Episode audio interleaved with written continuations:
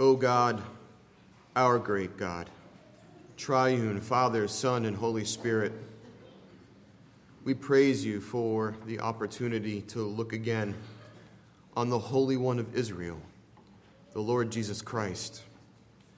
We praise you that he shares a human nature with us, that is like a friend, a bosom brother who has undergone and can sympathize with us the trials and tribulations of this life. He knows the sinfulness and misery of this world. Though not a sinner himself, he's endured all things on our behalf. And yet, O oh wondrous, mysterious God, that is but half, half of the reality of the Lord Jesus Christ.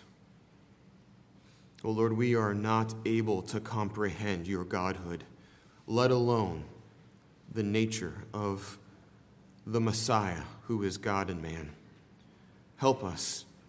Open our eyes, Holy Spirit, that perhaps even for a moment we can somehow dabble in these dark waters, these deep waters, and walk away blessed with a desire to praise you more fervently, more fully.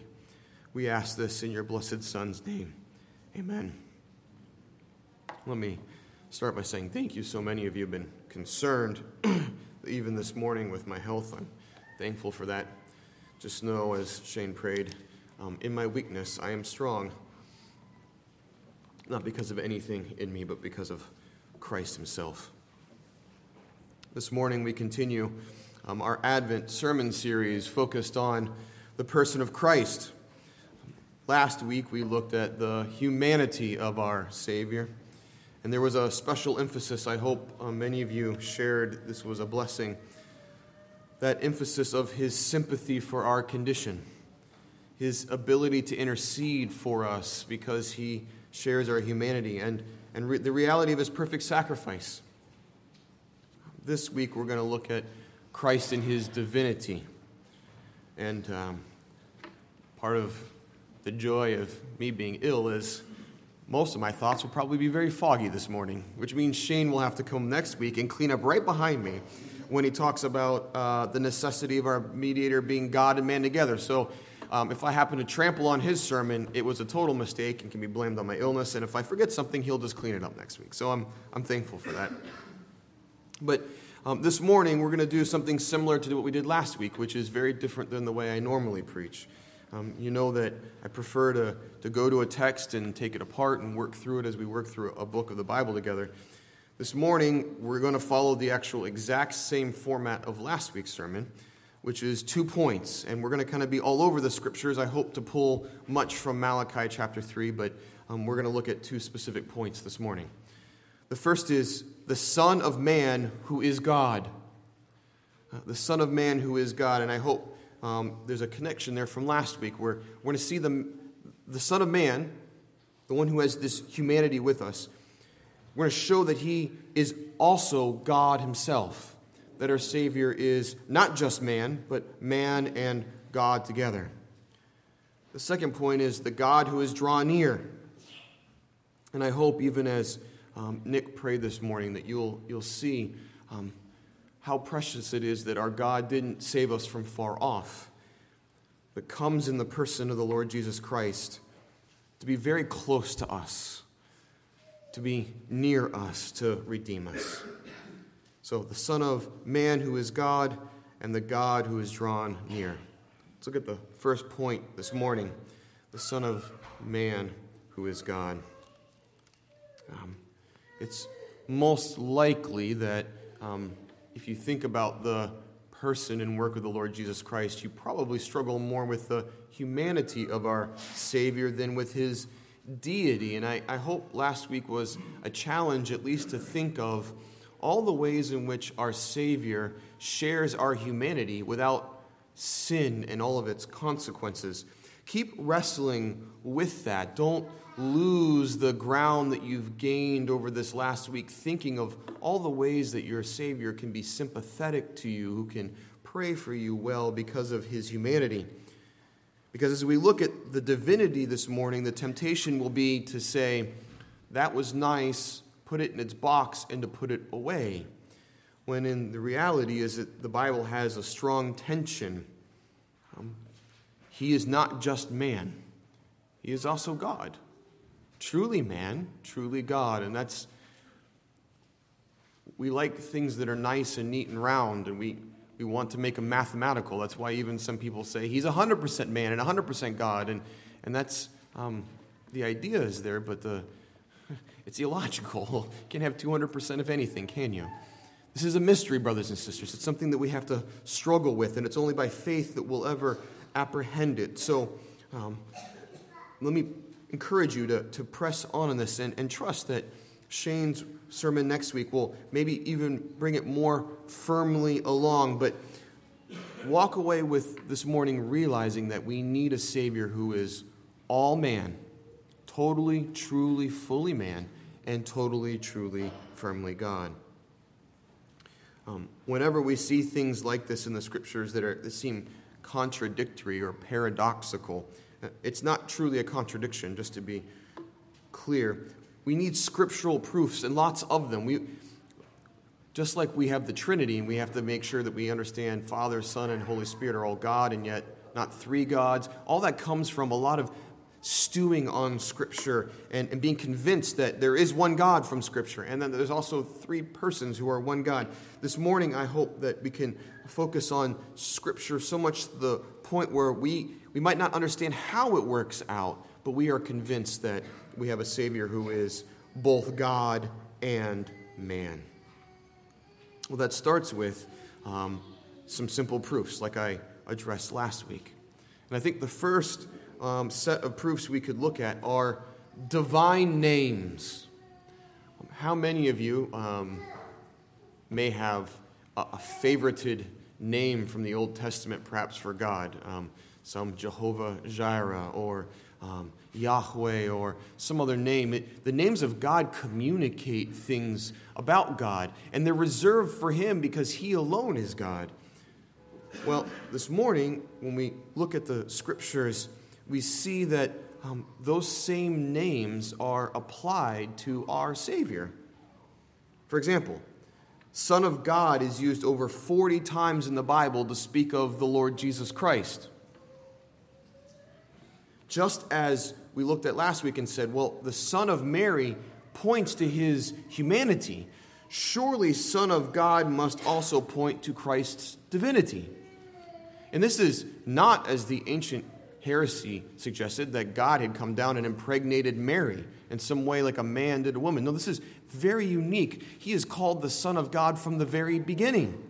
This is a, a family relation between the head of the Trinity and his Son. It, can only be given to God Himself, sharing the full essence and nature with the Father. In fact, um, throughout the scripture, he's not just called Son of God, but the Father himself addresses the Son, even in the Old Testament, and says, This is my Son, or His Son, making it very clear that this one who we call the Lord Jesus cannot be limited only to a human nature. He must share a divine nature with the Father other um, important names or titles. Um, Revelation 1 5 through 8 and verse 17, um, very familiar to most Christians. To him who loves us and has freed us from our sins by his blood. Now, there's speaking of the Lord Jesus here. And made us a kingdom, priests to his God and Father. To him be glory and dominion forever and ever. So it seems to be speaking of his humanity. Amen. Behold, he is coming with the clouds, and every eye will see him, even those who pierced him, and all the tribes of the earth will wail on account of him. Even so, amen. And then look into what this man says I am the Alpha and the Omega, says the Lord God, who is, and who was, and who is to come, the Almighty. Fear not, I am the first and the last, and the living one. I died, and behold, I am alive forevermore, and I have the keys of death and Hades. He calls himself the beginning and the end, the Alpha and the Omega. What can come before the beginning of something? Nothing. And what comes after the end? Nothing. He is declaring himself to be the eternal one by this name, Alpha and Omega, the title, the beginning and the end. Only God can have these names. He's called the Holy One. Now, that, that could be, um, you could say, that's, that's just um, him being set apart, set aside for something. Acts 3:14. But you denied the holy and righteous one and asked for a murderer to be granted to you, and you killed the author of life whom God raised from the dead. To this we are witnesses. He's not just called the holy one, but the righteous one. What one is there righteous but God himself? He's called the author of life. Who has life in himself but God? And so this title, the Holy One, can only be attributed to God. And yet, it's given to our Lord Jesus Christ. He's called the Lord over a hundred times in the New Testament. 1 Corinthians 2 8 uh, is a perfectly great example of this. None of the rulers of this age understood this, for if they had, they would not have crucified the Lord of glory. Now, we know Lord can't just mean sir here because the adjective or the genitive here of glory. He's, he's the one who has all glory. And we know from the Old Testament, God doesn't share his glory with anyone. This title here, Lord, is speaking specifically, directly of his divinity. Now, this verse is, is helpful for another reason. I hope as you start to read your Bible, you'll be looking to find places where you see the humanity of Christ emphasized, the divinity of Christ emphasized. In 1 Corinthians 2 8, you see something that the Bible often does. Listen to it again. None of the rulers of this age understood this, for if they had, listen to the, to the, the, the else clause, they would not have crucified the Lord of glory. Now, can you crucify God? Well, I hope the answer is no. God is a spirit, infinite, eternal, and unchangeable. He has no body, parts, or passions. You could not nail God to anything, let alone a tree. And you could not kill God. What's going on here? Well, the Bible, because um, the Lord Jesus Christ is one person with two natures, will sometimes give a name or a title for the divine nature when talking about the human nature. And so this is really helpful for us to see as we're reading the scriptures. There's going to be times that he is referred to as God, but the act is human. Don't be confused, brothers and sisters. The authors of the New Testament aren't confused. They're just so enraptured with the mystery of who Christ is, they can't help but speak of even human actions done in, a, in, a, in attributing to them to God, or sometimes even um, um, godly actions in calling out his humanity because he's one person. This is called the communication of idioms. It's the, the, the term isn't is so important is that you know this. When you come across a sentence like this, just ask yourself, even though he's being called God here, is this something that the God nature can do? Or is this something that the human nature would have to do? And it'll help you keep it clear in your mind. Another title, one of the ones that's most precious to me John 20, 28. The disciples are in the same room, perhaps, where um, they shared the Last Supper with the Lord Jesus. Thomas um, wasn't there the first time the Lord Jesus appears to him. And um, Jesus appears again a second time. And when he does, he offers Thomas his side and his hands. Says, Touch them, see. And what does Thomas respond with? When the Lord Jesus Christ shows up. My Lord and my God. Clearly, Thomas sees him as divine, and there's, there's no way that you could mistake it. Again, um, Paul says the same thing in Titus 2 11 through 13 when he says, Our great God and Savior, the Lord Jesus Christ. Matthew 1 23, the, a text that you all might read even for uh, Christmas when you're gathered this morning. What is he, what is he called? Emmanuel, God with us. Romans 9 5. Listen to what Paul says. To them belong the patriarchs, and from their race, according to the flesh, is the Christ, who is God over all, blessed forever. Amen. There's many times in the New Testament, over and over and over again, where the Father and the Son are called together, or the Father, Son, and Holy Spirit are named together. Uh, for example, Matthew 28 19, when um, Jesus is giving his last commission to the church, he says, Do what? Go baptize in the name, singular, of the Father, the Son, and the Holy Spirit. He's very clear that he shares the divine name.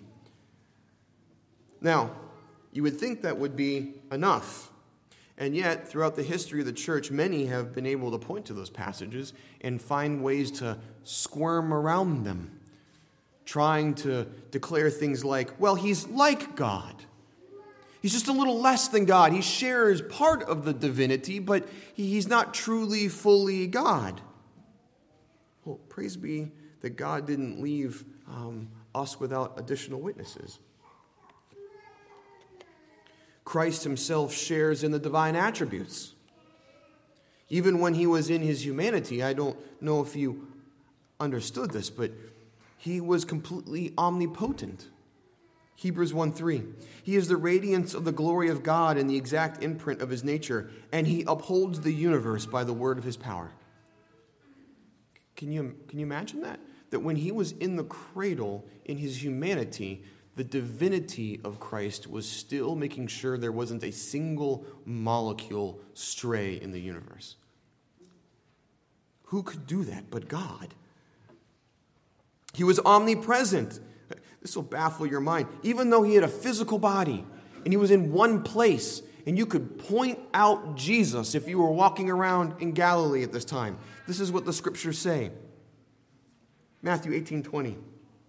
Where two or more are gathered in my name, there I am amongst them. Huh?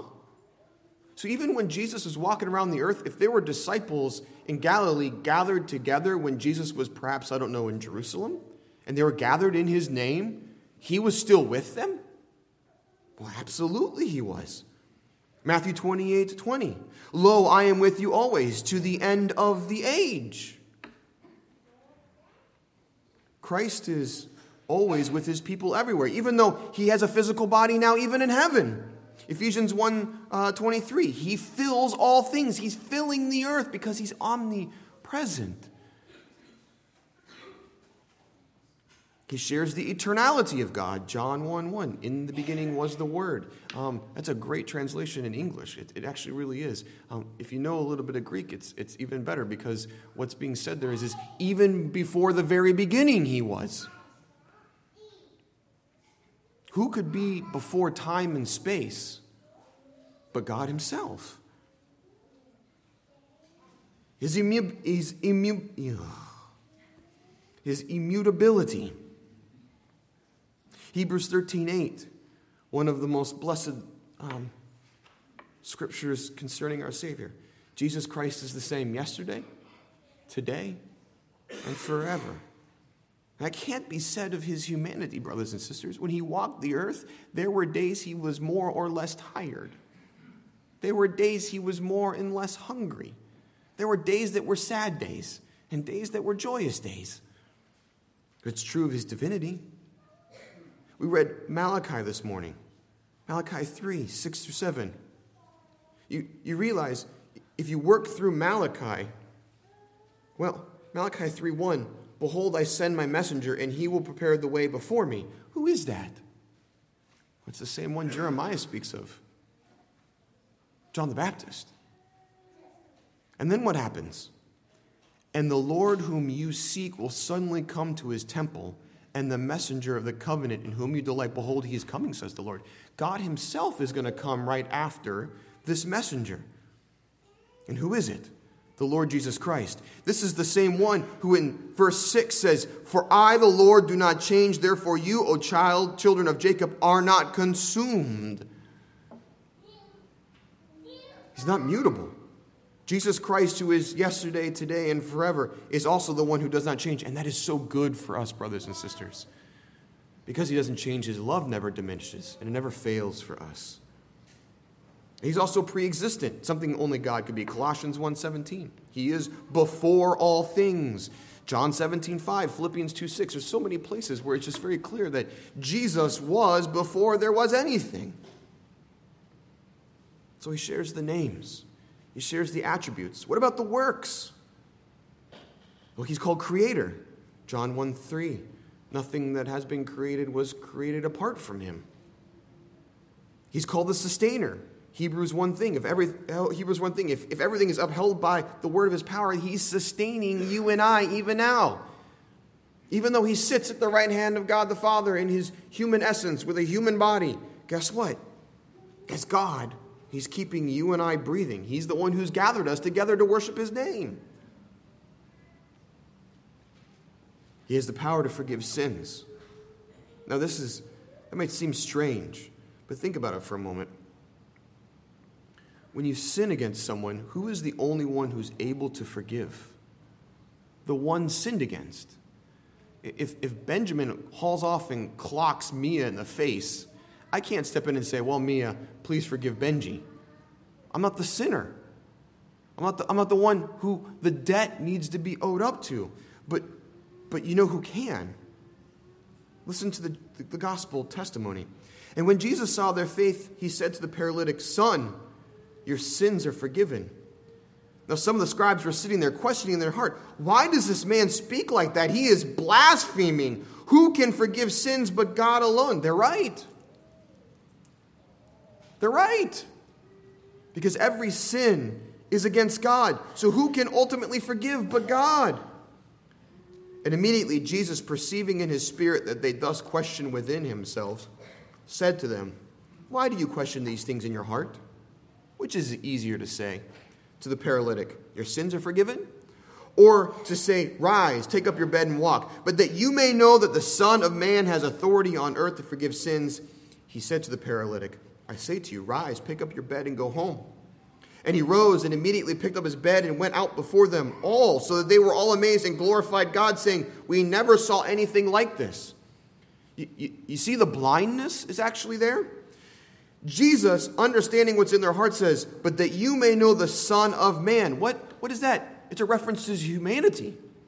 The Pharisees look at him, and he's just declared forgiveness of sins. And rightly, if he was only a man, they say, You've blasphemed. But what Jesus is declaring is, You see only my humanity. Let me tell you something more.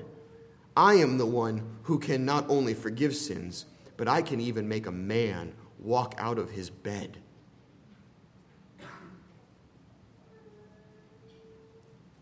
He raises the dead.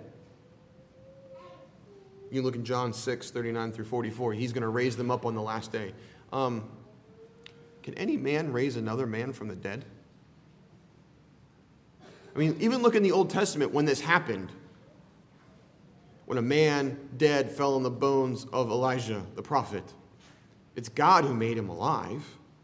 When, when, when Elisha had to lay on the woman's dead son, he did it three times. And what did he do? He cried out to God. See, no man has the power in order to raise another man from the dead. God must do it. And so when Jesus comes and raises everyone on the last day, it's going to be because of his divinity. And not only that, here's the thing. Here's an odd thing. He's going to transform our bodies. I, I, mentioned this text last week because it's so blessed. But our citizenship is in heaven, and from it we await a Savior, the Lord Jesus Christ, who will transform our lowly body to be like his glorious body. So true. This is his humanity, his glorified humanity. When we see him, we will be like him. But how is he going to do that? By the power that enables him even to subject all things to himself. You see,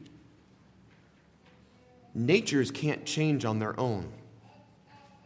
You can't turn a chair into a, a table. You, you can't turn a sinner into a saint. The only one who can do that is the one who created those things God Himself. And so, yes, we're going to be transformed just like into His glorified humanity, but it's going to be his divinity who does that. He's going to judge. John 5:22, the Father has given all judgment over to the Son. Well, that seems, you know, kind of banal. Like, well, couldn't the humanity of, of Christ judge? Well, here's the thing is, think about it uh, in an earthly way. Um, if you're a boss at a job and you're going to go away for a week, who do you leave in charge? The one you know who can do the same job that you can do, right? That's kind of an earthly way of thinking of it, but um, in order for there to be a just judge, the Father has to give it over to one who must be God Himself, who knows all things, who can see all things, who can open up hearts and be able to look in them rightly and say, You deserve damnation, or you deserve eternal life because you're in me. The humanity of Christ can't do that. God delegated to God. Malachi 3 5. Listen to what we hear about this one who's coming, who's the Lord. Then I will draw near to you for judgment. I will be a swift witness against the sorcerers, against the adulterers, against those who swear falsely, against those who oppress the hired worker and his wages, the widow and the fatherless, against those who thrust aside the sojourner. And do not fear me, says the Lord of hosts. This is the very one who is the one who's coming to them in the temple. It's Christ. He's judge because he's God. And he gives eternal life. John 10, 28. Or how about anywhere in the book of John? It's just like one of John's just favorite things to talk about is eternal life. That you may know you have eternal life, and that in Christ Jesus our Lord, right? Well, I don't know if you thought about this, but you, you realize the humanity of Christ didn't have life in itself? The humanity of Christ is a creature. It needed life from God. It's the divinity of Christ that gives life because he is an endless wellspring of life.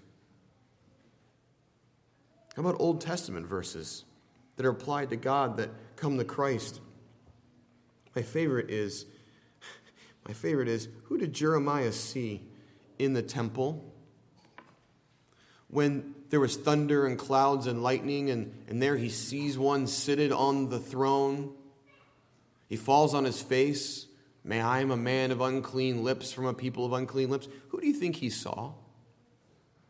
Well, the Gospel, John tells us very clearly it's the Lord Jesus Christ that he saw. Christ was seated on the throne. The, the, the verse that is very clear that it's God is speaking of the Lord Jesus. Malachi 3 1. One of my favorite sermons that Shane did in the book of Mark. You, he went back and he talked about how in the Old Testament, in Daniel and Ezekiel, you see the Spirit of God leave the temple and go on the Mount Olivet and then go to heaven, not to return again until when?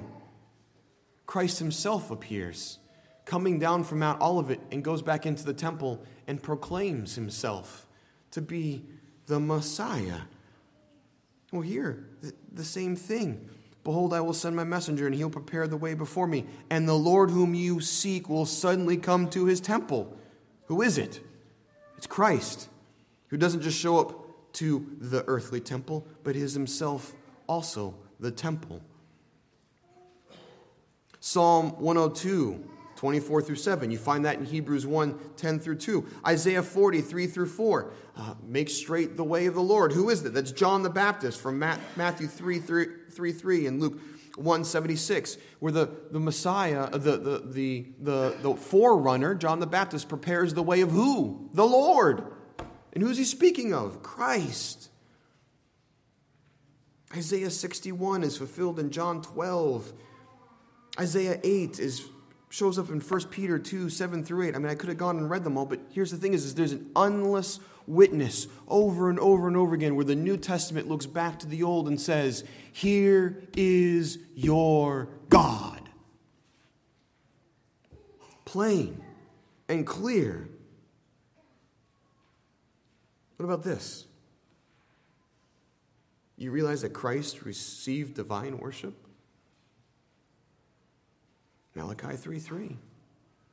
He will sit as a refiner and purifier of silver, and he will purify the sons of Levi and refine them like gold and silver. And then what will happen? And they will bring offerings and righteousness to the Lord. God Himself appears and does a work in His people, and then they worship Him. We say that might be vague. Okay. Look at the account of the resurrection, either in Matthew 28 or Luke 24. What happens? Jesus appears to them and he speaks. And what did the disciples all do? Bow down and worship. If he was not God, that would be blasphemy, brothers and sisters, and sin. But he doesn't dismiss them, does he? It's because he deserves it.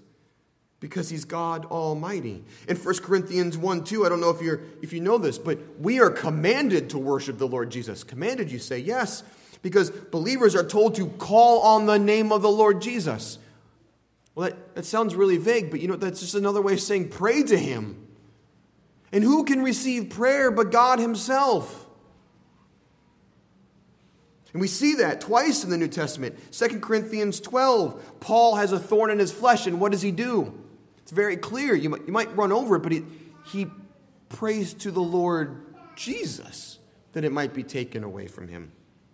Or how about in Acts 7 59, when Stephen's being stoned? You know what he does? He cries out to the Son of Man and commends his spirit to them. He prays to Jesus and says, Here is my soul. I commend myself to you. Brothers and sisters, I hope you don't entrust your soul to anyone but God. That's what Stephen did. He entrusted himself to God. Philippians 2:10 Every knee shall bow and tongue shall confess what? That he, the Lord Jesus, is Lord. He's God. All the world's going to bow down and worship him, whether they want to or not. Who deserves that but God Himself? The last evidence. This might be the one that's most sweet to some of you. It's mostly from the book of John, but you realize that Jesus all over takes the divine name, not the titles, the divine name to himself. What do I mean? When, when God showed himself to Moses in the burning bush, he gave his name, the name by which the covenant would be, the name by which every believer, everyone who, who would come to belong to God could call him. What was it? I am. Seven times in the book of John, Jesus calls himself the I am. And the Jews don't mistake it. Before Abraham was, I am. And then what did they do? Try to stone him. Right? Because because even from Jesus' own lips, I don't care what anyone says. So many people will say, Jesus never said he was God. When he says, I am, he's saying, I am that I am. A declaration by our Savior himself that he is God. And so the scriptures are clear that the Lord Jesus, one person, is both God and man. And, brothers and sisters, if you're struggling, it is impossible to grasp this. It is. It puts a tension in our mind that we can't easily resolve. And you know what? That's a blessing because it's going to urge you to, to go deeper and deeper. It's a, it's a mystery that's actually calling you to press in more and more until that we completely exhaust all of our intellectual ability. And then you know what we have? A final proof of his divinity that he can't be completely comprehended by you. You can't wrap your mind completely around him. Because if you could, then you would be greater than him. No, instead, his, his whole humanity and whole divinity is so great a mystery, it will blow the finite mind. What a good thing this is that he is God and man.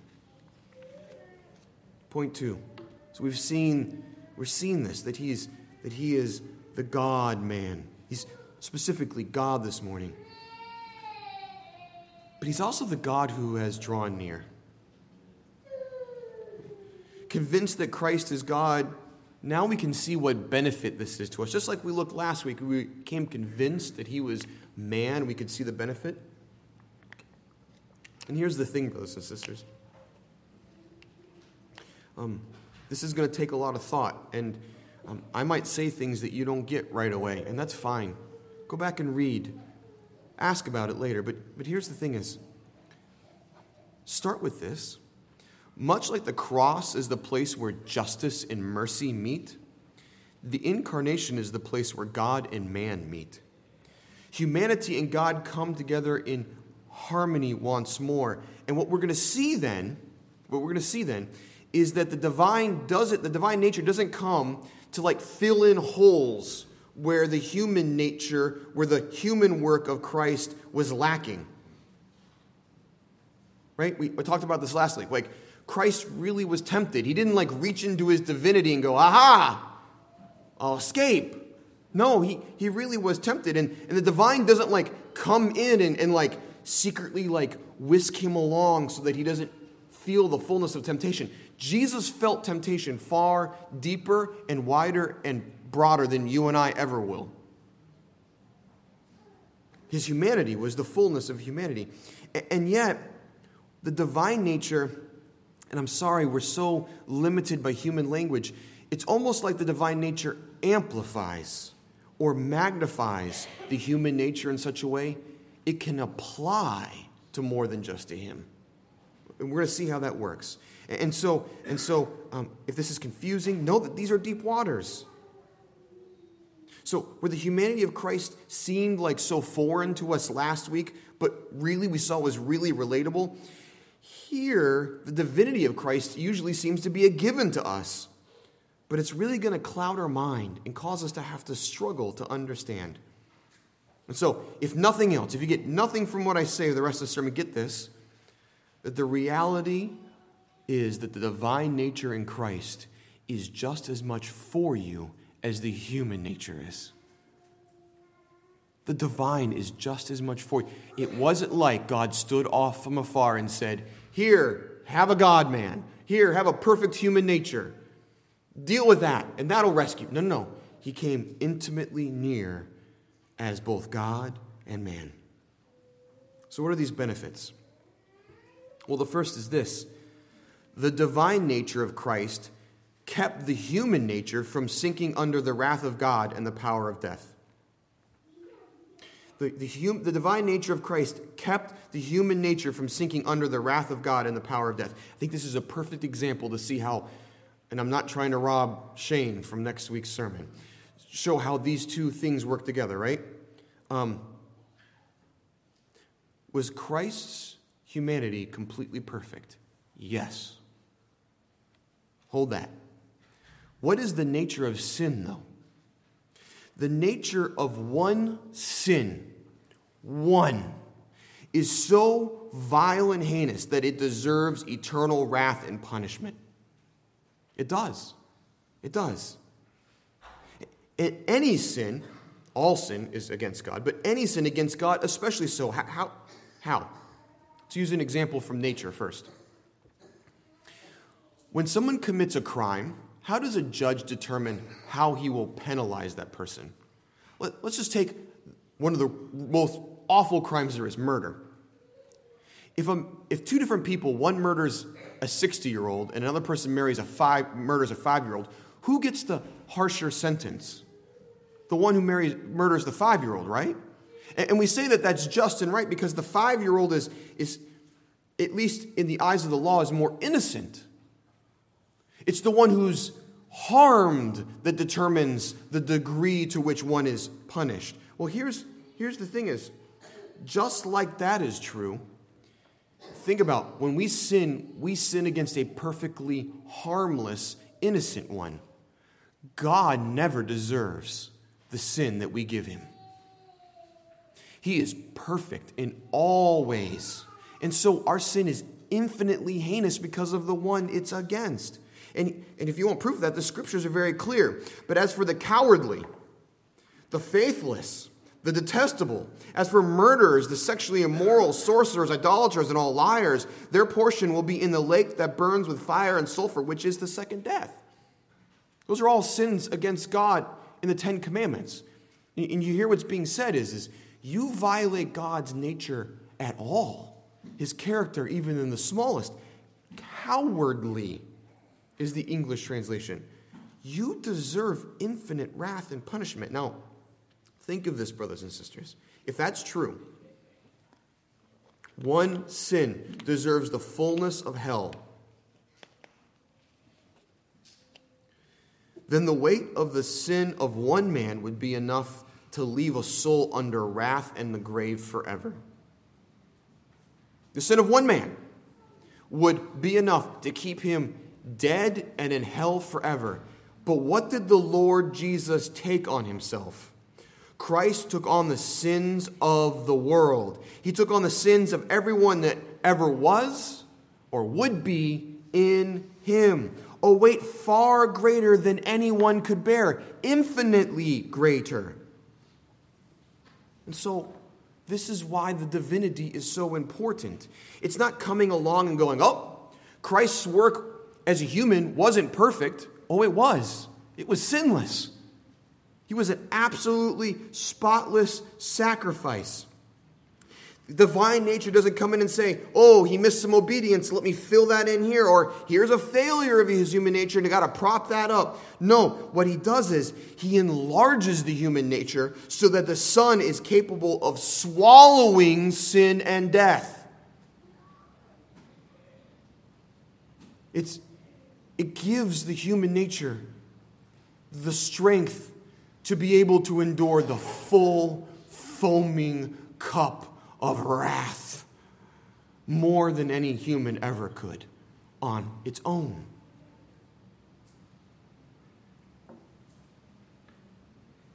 Proof from the scriptures of this. Acts 2:24. God raised him up, loosening the pains of death, because it was not possible for him to be held by it. Not possible for him to be held by it? Was Christ human in every single way? Yes. Do men die? Yes. And where do they stay? Dead. Dead. And yet, though death had held every man before, there was something different. There must have been something different. What's the difference? Romans 1. Paul, a servant of Christ Jesus, called to be an apostle, set apart for the gospel of God, which he promised beforehand through his prophets in the Holy Scriptures concerning his Son, who was descended from David according to the flesh. Okay, here's his humanity.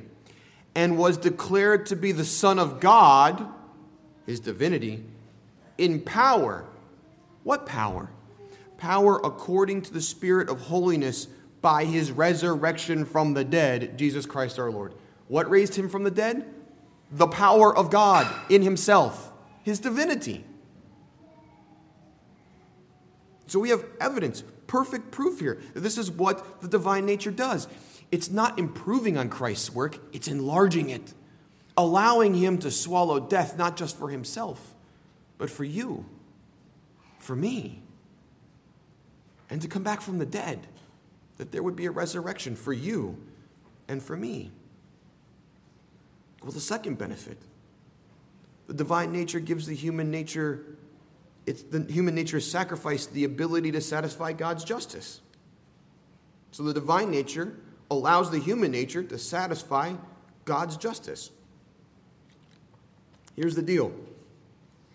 I don't know if you know it or not. Perhaps you're a visitor. There is a problem in the world. There's a God in heaven who's perfectly holy and good. And his standard is perfect holiness and goodness. And if you look in your heart, I think you'll find that you have not always honored the Sabbath, kept God's name holy, never been angry, never looked and had a lustful thought, never lied. Right? Just one of those things, one of those sins, like I've already said, is enough to send you to hell. There's a problem. There's a God in heaven, and you are a sinner on earth. And your eternal dam- destination is damnation if God is to judge you based on his law, based on his nature, based on his character. If there's going to be any hope for you and me, God must be made right with man somehow. But, but God can't just wink an eye at sin and go, oh, well, I forgive it. I know Muslims ask this question all the time.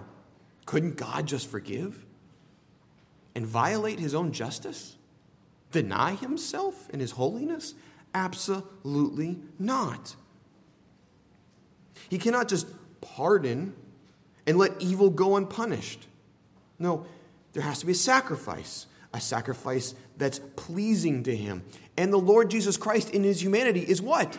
A perfect, pleasing sacrifice. Absolutely. The only way any of us will be made right with God is faith in the Lord Jesus Christ. Now, you and I, if we're believers, we've gotten to this point, and we've confessed this. But have you ever wondered why the sacrifice of one man, even if he was perfect, could apply to all men? I mean, really, if you think about it, the, the testimony of the, of the whole Bible is that at best, one man could give his life for another. That, that one life could cover one other life. But Mark 10 45, what did Jesus say? I have come to give my life as a ransom for many, to appease the right wrath of God. And so, what you and I need is not just a perfect sacrifice, we need a perfect sacrifice that has effectiveness for all who believe, for every single one. This requires Christ's divinity. It needs his perfect, sinless flesh in his humanity, but it needs its divinity. It needs the power of the divine. Listen, this is what the scriptures say. But now, the righteousness of God, God's own righteousness. But now the righteousness of God has been manifest apart from the law, although the law and the prophets bear witness to it. The righteousness of God through faith in Jesus Christ for all who believe. For there is no distinction, for all have sinned and fall short of the glory of God, and are justified by his grace as a gift through the redemption that is in Christ Jesus, whom God put forward as a propitiation by his blood. Propitiation, it just means a payment for God's wrath, to be received by faith. This was to show God's righteousness because in his divine forbearance he had passed over former sins. It was to show his righteousness that at the present time, so that he might be just and the justifier of one who has faith in Jesus. Would it be just for God to take the sacrifice of one man and count it to all? No. Because one man's perfection could never cancel out all of human sin. And yet, what do we see? It's not just the humanity appears, it's the righteousness of God Himself Christ is called the righteousness of God Himself. Jeremiah 23 6, listen. In his days, Judah will be saved, and Israel will dwell securely, and this is the name by which he will called, be called. The Lord is our righteousness. Do you see the connection? Yes, Christ's human sacrifice was perfect, his merits were absolute, but his divine nature comes and enlarges it, gives it a worth beyond just a simple human nature, so that his righteousness could be all those who believes righteousness. The divine nature didn't take away from the perfect work of the human at all. No, it enlarges it so it can be the type of righteousness that appeases the righteous anger of God. I don't know if you understand this, brothers and sisters, but God's wrath was infinite. It had no end. And it wasn't just the Father's wrath that Christ ate on the cross, it was the Spirit's wrath. It was the Son's wrath because they're one God. These three persons, this one God, had an infinite wrath. And so the perfect sacrifice's scope has to be as large as the wrath it's swallowing. The divine had to be there. Not to suffer, that could only happen in the human nature, but to make the human nature large, enlarge it, so that it could take on all the wrath and satisfy God's justice. The divine nature earns or doesn't earn, excuse me. The divine nature procures God's favor. Um, one of my favorite chapters in the entire New Testament, one that I, I have found very dear since my earliest days as a Christian, is John 17. If you, if you want to know what matters to Jesus, look at what he talks about before he dies. Man, how he loves his church. Man, how he loves his disciples. but the one thing he makes really clear in John 17 is he wants something more than just the human love that Jesus had for his disciples to be with the church. No, what he promises that is going to happen is by his sacrifice, he's going to secure the love between the Father and the Son for his church.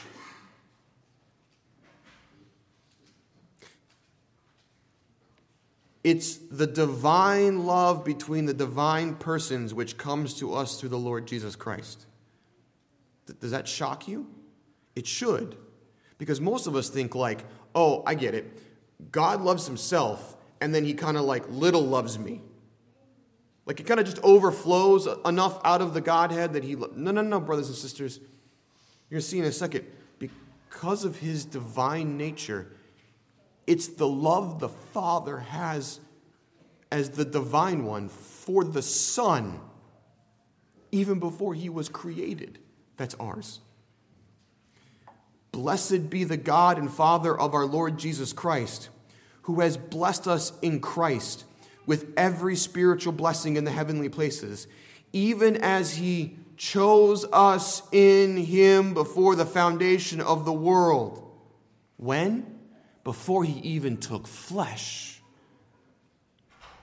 That we should be holy and blameless before him. In love, he predestined us for adoption to himself as sons through Jesus Christ according to the purpose of his will, to the praise of his glorious grace, which with he has blessed us in the beloved. See what he's saying? The Father calls the Son the beloved one, the one who has my love. And in him, he has given us every spiritual blessing to the point that he calls us sons, just like he loves his son. We're adopted, brothers and sisters, by Christ's work. We're called sons by Christ's work, and we get the love that the Father has for the Son even before the world began as ours. Matthew 3:17 what happens the heavens open up the dove comes down on the Lord Jesus and what does the Father speak to the Son? You are my beloved Son in whom I am well pleased. The Father speaks to the Son. Now, that wasn't for the crowds all standing around, brothers and sisters. That was a declaration Father to Son, I love you. Mount of Transfiguration, this is my beloved Son, listen to him, right? Now, that was a declaration for everyone else. But here's the idea there is nothing beloved or lovely in you and I. And the work of one man could never possibly win over the attention of God for himself and for the whole sinful race. Yeah, maybe in his perfection, God will look down and go, Yeah, you obey the law. Great. Wonderful. I love you. That's great. But he could never do it for all of us. No, no, no. Our union with Christ is our union with his humanity and his divinity. And in his divinity, he pours out the love of the Father in our hearts. Thank God that Christ was God and man. What other benefits? The divine made it possible for Christ to purchase a people for himself. Well, here's just kind of math. If the human nature by itself couldn't satisfy the justice for more than one person, if it couldn't give righteousness to more than one person, well, then the humanity could never buy a whole nation for God. It couldn't. One, one and one and one. Just one. That's all he would have ended up with. Just him and the humanly Jesus. But here's the thing is, God loves his son so much, he wants to give him a people. He, he wants a whole nation to bow down and worship his son and enjoy his son just like the father enjoys the son. What glory, what grandeur he sees in his son because it, they share the same essence, they share the same nature, they share, the, they share the same will and intellect. They're one God, and the Father and the Son desire glory for each other. And so, what has to happen? The Father desires his Son to be treated as a prophet and a priest and a king, and so the divine nature must show up in the Redeemer in order to secure these people to be those who receive him as prophet, priest, and king. Proof from the scriptures Titus 2 11 through 14. For the grace of God has appeared, bringing salvation for all men training us to renounce ungodliness and worldly passions and to live self controlled, upright, and godly lives in the present age, waiting for our blessed hope, the appearing of the glory of our great God and Savior, Jesus Christ. Well, there's proof of his divinity again. Who gave himself up for us. Why? He just called out his divinity. Why? To redeem us from all lawlessness and to purify for himself a people for his own possession who are zealous for good works. Divinity had to be there. Malachi 3:16 Then those who feared the Lord spoke with one another. The Lord paid attention and heard them, and a book of remembrance was written before him. Before who? Before God. Of those who feared the name of the Lord and esteemed his name, what does he say? They shall be mine, says the Lord of hosts, in the day when I make up my treasured possession and I will spare them as a man spares his son who serves him. It's right there. This one who shows up in the temple is going to spare a people. We heard Psalm 102 read this morning. This one who's suffering, he's stricken down, he's faint, he pours out his complaint before God. This is what he says Let this be recorded for a generation to come so that a people yet to be created may praise the Lord. That he, God, looked down from his holy height, from heaven. The Lord looked at the earth to hear the groans of the prisoners, to set free those who were doomed to die, that they may declare in Zion the name of the Lord, and in Jerusalem his praise, when peoples gather together and kingdoms to worship the Lord. This is the work of the Messiah.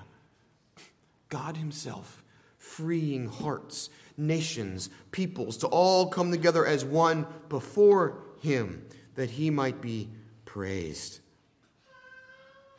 What other benefits do we have? Because of the divine nature, the Christ has the right to send the Spirit.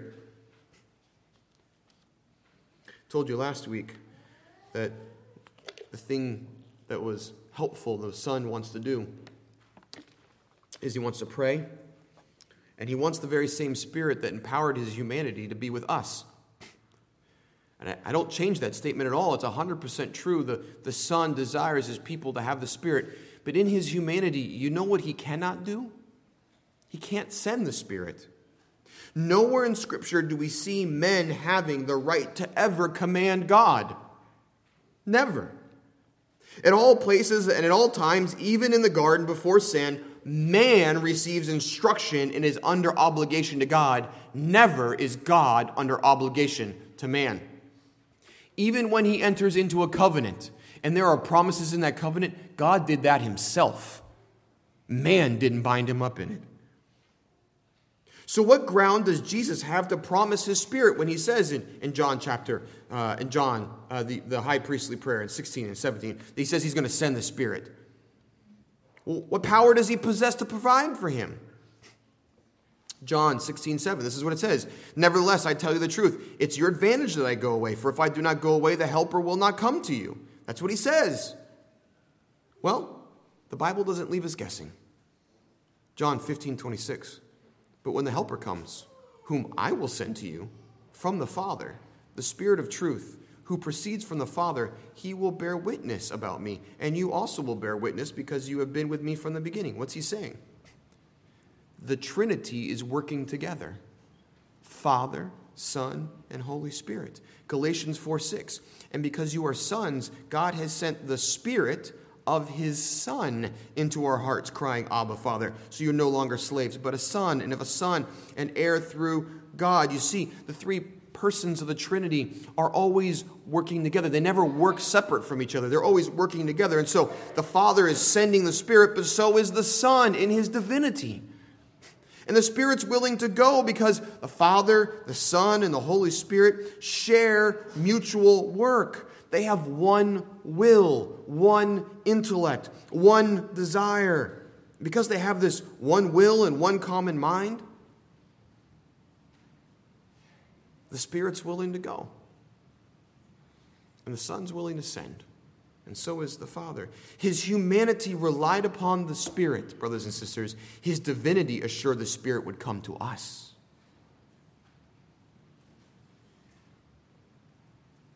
Another benefit. Where the human nature could overcome a single conflict with Satan by the help of the Spirit, the divine could conquer all enemies for all time. Some of you will read Luke chapter 1 as you approach um, Christmas. Luke 1 67 through 79 is Zechariah's prophecy. I'm just going to read one short part of it. Here's what it said Blessed be the Lord God of Israel for he has visited and redeemed his people. Now remember, this is, this is, this is him looking at the baby Jesus. This is what he's saying. He's looking at the baby Jesus and says, God's come and visited, and he's, he's redeemed us. And he has raised up a horn of salvation for us in the house of his servant David, as he spoke by the mouth of the holy prophets from old, that what? We should be saved from our enemies and from the hand of all who hates us. He saw it clearly. It's God in the cradle before them that came to save them. Every time we see a battle between Satan and humanity, at best, you know what we see? We see humanity eke by, that the Spirit somehow carries them and allows them to get through. We don't ever see in humanity the, the power inherent to them to overcome and throw down Satan. In fact, you want the best evidence of that? Christ, the fullness of humanity, after he deals with the temptation in the wilderness, do you know what, you know what the Bible says? That the temptation was so taxing on his humanity that then the devil left him, and behold, angels came and were ministering to him. Why did they have to minister to him? Because it was exhausting dealing with Satan just once. Just once. And this is the perfect Son of God, the, the, the human nature that's perfect.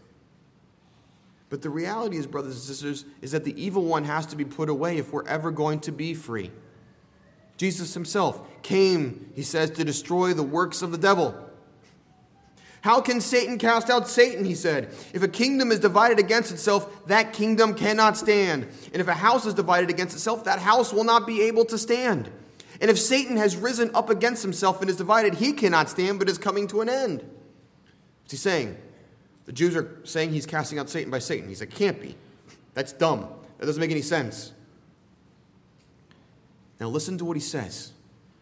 But no one can enter a house and plunder his go- a strong man's house and plunder his goods unless he first binds the strong man. Then indeed he may plunder the house. The devil is an angel created by God, far stronger than you and I or even Adam when he was in the garden. And yet, Christ smashed the teeth out of Satan, stood on his neck, and will one day cast him into the lake of fire. Why? Because the very power of God himself was with him, because he is God. Last, last benefit Everlasting salvation can only come from the divine nature. There's a principle in the Bible. It's got a funny Latin name, lex talionis. Means an eye for an eye. You're all familiar with it, right? The Old Testament. If someone were to punch someone in the face and knock out a tooth, what was the punishment to be? Someone was going to knock your tooth out, right? Justice required one for one. Genesis 9 6. Whoever sheds the blood of a man, by man shall his blood be shed, for God made man in his own image. What's the, if there's a crime, there's a just punishment. And so there's only ever an exchange of like for like in the Bible. To make things right, it can only be one for one, whole for whole. And I've already said this once before, but if there had been a single perfect man, just man, just a single perfect man. That man, at best, could stand in the place of one other man. One righteous man canceling out one sinful man. At best. At best, he could, he could secure the salvation for one other person at the cost of his very own soul. But when Christ appeared as a high priest of the good things that have come, then through the greater and more perfect tent, not made with hands, that is, not of this creation, he entered once for all into the holy places, not by means of blood of goats and calves, but by means of his own blood, thus securing what? An eternal redemption. For if the blood of goats and bulls and the sprinkling of defiled persons with the ashes of a heifer sanctify for the purification of the flesh, how much more will the blood of Christ, who through the eternal Spirit offered himself without blemish to God, purify our conscience from dead works to serve the living God. Do you see what's being said here? It's an eternal redemption. Human blood doesn't have eternal value on its own. The divine nature had to be there to expand, to allow the human nature's perfect sacrifice to be able to stand in the place of not just himself, not just the place of one other person, but the whole sinful race need be, should they all believe in him. Human blood had to be shed for human life, but it had to be infinitely valuable blood. It must be fully human to, to satisfy the demands of the law, but also infinitely efficacious, able to be applied to all men everywhere. The divine nature had to work in the person of Christ his own great worth, so that by his human nature dying, he could purchase for all of us.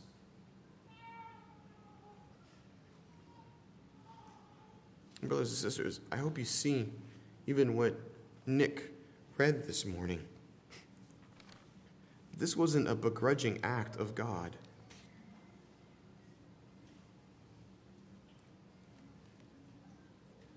But instead, Christ fully, freely in his divinity went to appear in the presence of God on our behalf, to offer himself once, once for all, to put all sin away.